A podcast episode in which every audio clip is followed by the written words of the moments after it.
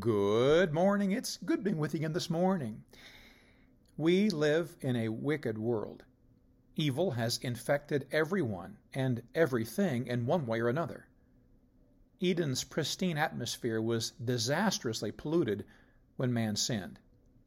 Little did the garden's inhabitants imagine how widespread their seemingly insignificant indiscretion would travel.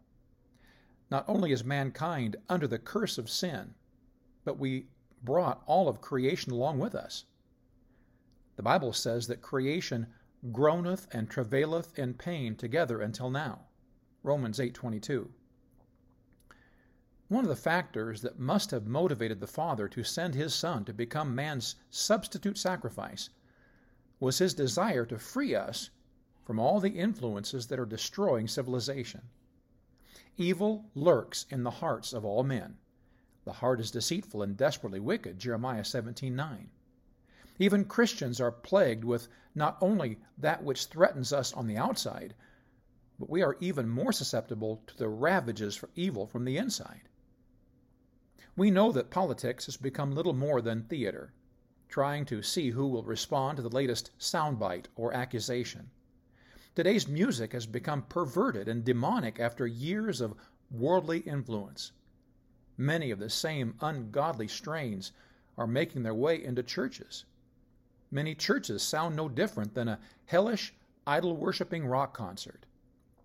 Clothing styles that are paraded before us are meant to attract the eyes of lustful men and rebellious women. The world is not getting better, like so many gurus preach.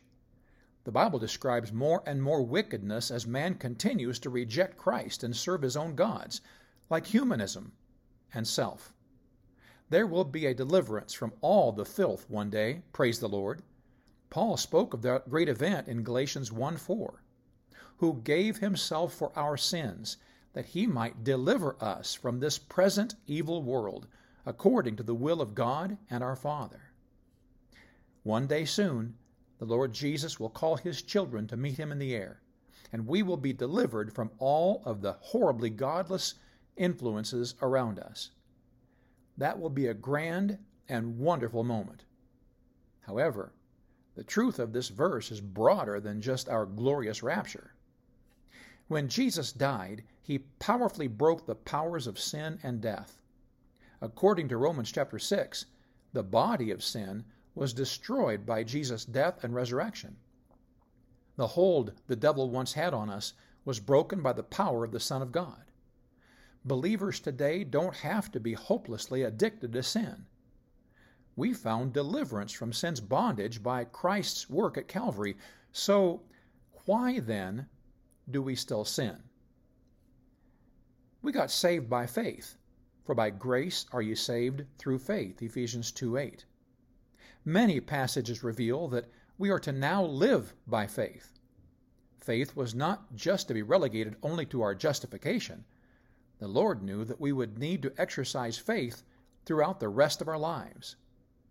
When it comes to battling sin, we are to, by faith, believe that we are broken free from sin's shackles and that the devil has no hold on us.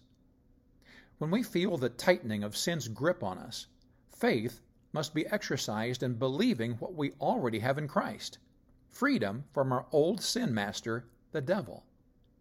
Jesus delivered us from hell. Let him deliver you as well from sin, as you trust him by faith to deliver you from its control. God bless you today. I love you.